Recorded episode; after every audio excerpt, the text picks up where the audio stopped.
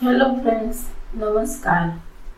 ધન ધન એટલે કાળી ડાકર સંતની વાત અત્યારે સહજ યાદ આવી જાય છે કે કાળી ડાકર ખૂબ નુકસાન પણ કરે છે અને અંતે જાન પણ લઈ લઈ શકે છે. એક સંત જંગલમાં રહી પોતાની સાધના કરે, જંગલમાંથી પસાર થતા પથિકોને અવસરે યોગ્ય ઉપદેશ પણ આપે. સૌ પ્રસન્ન થઈને આગળ વધે. હા, એટલું ચોક્કસ કે જંગલમાંથી પસાર થતા પથિકને ત્રણેય દિશામાં જવું હોય તો જરૂર જવા દે. પણ પોતાની પાછળની દિશામાં હરગીજ ન જવા દે. પથિકની ઈચ્છા હોય કે એ બાજુ નોજમાં તેનો માર્ગ હોય તોય ના જવા દે. એકવાર જગમોહન અને મનમોહન નામના બે સગા ભાઈ જંગલમાંથી પસાર થતા હતા. બંને ભાઈ વર્ષો સુધી સાથે રહ્યા. પરસ્પર ખૂબ પ્રેમ હતો માતા પિતા નાની વયમાં દિવંગત થયા હોવાથી પાંચ બેનની જવાબદારી તેમના માથે હતી. પૈસા કમાવા, દેશાંતર જવાનો વિચાર કર્યો. આ જંગલમાંથી જ પસાર થયા. માર્ગમાં સંતના દર્શન થતા થોડો સત્સંગ પણ કર્યો. હવે તેમને સંતની પાછળની દિશામાં આગળ જવું હતું, પણ સંત સંતે તે માર્ગે જવાની સ્પષ્ટ ના કહી અને બંને ભાઈ ના માન્યા ના માન્યા.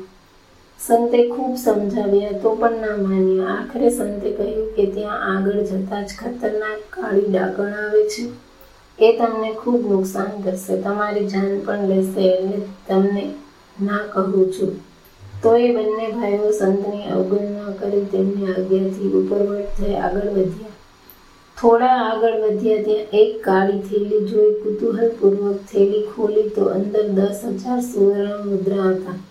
કાળી ડાકણ કહેતા હશે તે જાણી બંને ભાઈ ખૂબ હસ્યા. પૂરી જિંદગીમાં આટલા પૈસા જોયા ન હતા. અંતરમાં અપાર આનંદ ઉછળવા લાગ્યો.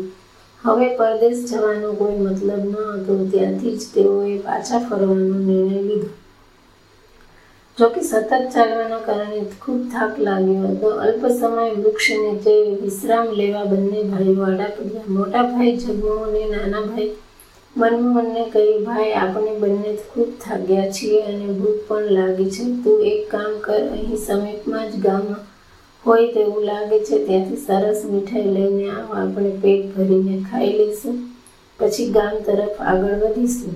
નાનો ભાઈ મીઠાઈ લેવા ગામની દિશામાં આગળ વધ્યો. મોટો ભાઈ ત્યાં જાડો પડ્યો, કાળી ડાકણ શું કામ કરે છે તે જોવા જેવું છે. બંનેના સ્વાર્થના વિચારોનું ભૂત સવાર થયું. ધનનો આટલો મોટો દલ્લો મળતો હોય તો શું કામ બીજાને ભાગીદાર બનાવો? હું એકલો જ આ હજારોની સંપત્તિનો માલિક કેમ ના બનું? જન મનમોહન આવું વિચારતો વિચારતો ગામમાં ગયો, રસ્તામાં ચાલતા ચાલતા જ મોટાભાઈની હત્યાનો પ્લાન કરી લીધો. ગામમાં જઈને મીઠાઈ તો ખરીદી પણ સાથે સાથે ઝેર પણ ખરીદ્યું તે મીઠાઈમાં ભેળવી અને જંગલમાં ભાઈ પાસે લઈને આવ્યું તો આ બાજુ મોટાભાઈએ જગમોહનને વિચાર્યું કે ભાઈની અહીં જ હત્યા કરી નાખું તો આટલી મોટી સંપત્તિનો દલ્લો મને મળશે. માર્ગમાં વન્ય વસ્તુ અને ચોરોથી બચવા માટે એક નાનું શસ્ત્ર સાથે જતું ભાઈ આવે ત્યાં સુધી એ શસ્ત્ર તૈયાર રાખી. મનમોહને મીઠાઈનું બોક્સ ભાઈને આપતા કહ્યું, હું ખૂબ થાકી ગયો છું. થોડી વાર વિશ્રામ લઈ, પછી મીઠાઈ ખાઈશ. તમારે ખાવી હોય તો ખાઈ લો. કહી તે વૃક્ષ નીચે આડો પડી. જ્યાં તેણે પડખું ફેરવ્યું, ત્યાં જગમોહને શસ્ત્રથી તેનું ગળું કાપી નાખ્યું. લોહીનો ફુવારો થયો. અને ક્ષણાર્ધમાં મનમોહન મૃત્યુ પામ્યો. હવે સુવર્ણ મુદ્રા ગણીને જગમોહન ખૂબ ખુશ થાય છે. ભવિષ્યના મીઠા સપના રાજતા રાજતા મીઠાઈ ખાવાની શરૂઆત કરી અને આંખો ઘેરાવા લાગી. ભવિષ્યના મીઠા સપના ના બદલા વર્તમાનમાં સપનું ચાલુ થઈ ગયા. આંખો ઘેરાઈ ગઈ. બેહોશ થયો. ઝેરની તત્કાળ અસર થઈ અને જગમોહન પણ ત્યાં જ મૃત્યુ પામ્યો. ધનના પાપે સગા બે ભાઈઓના વર્ષોના સ્નેહનો જો વિલય થયો જ, પણ સાથે સાથે પરસ્પરની હત્યા પણ કરી. પરિવાર પણ નોંધારો થયો. સંતાનની વાત અત્યારે સહજ યાદ આવી જાય કે કાળી ડાકણ ખૂબ નુકસાન પણ કરે છે અને અંતે જાન પણ લે છે. એટલે જ ધનની લાલચ એ રાખવી નકામી છે.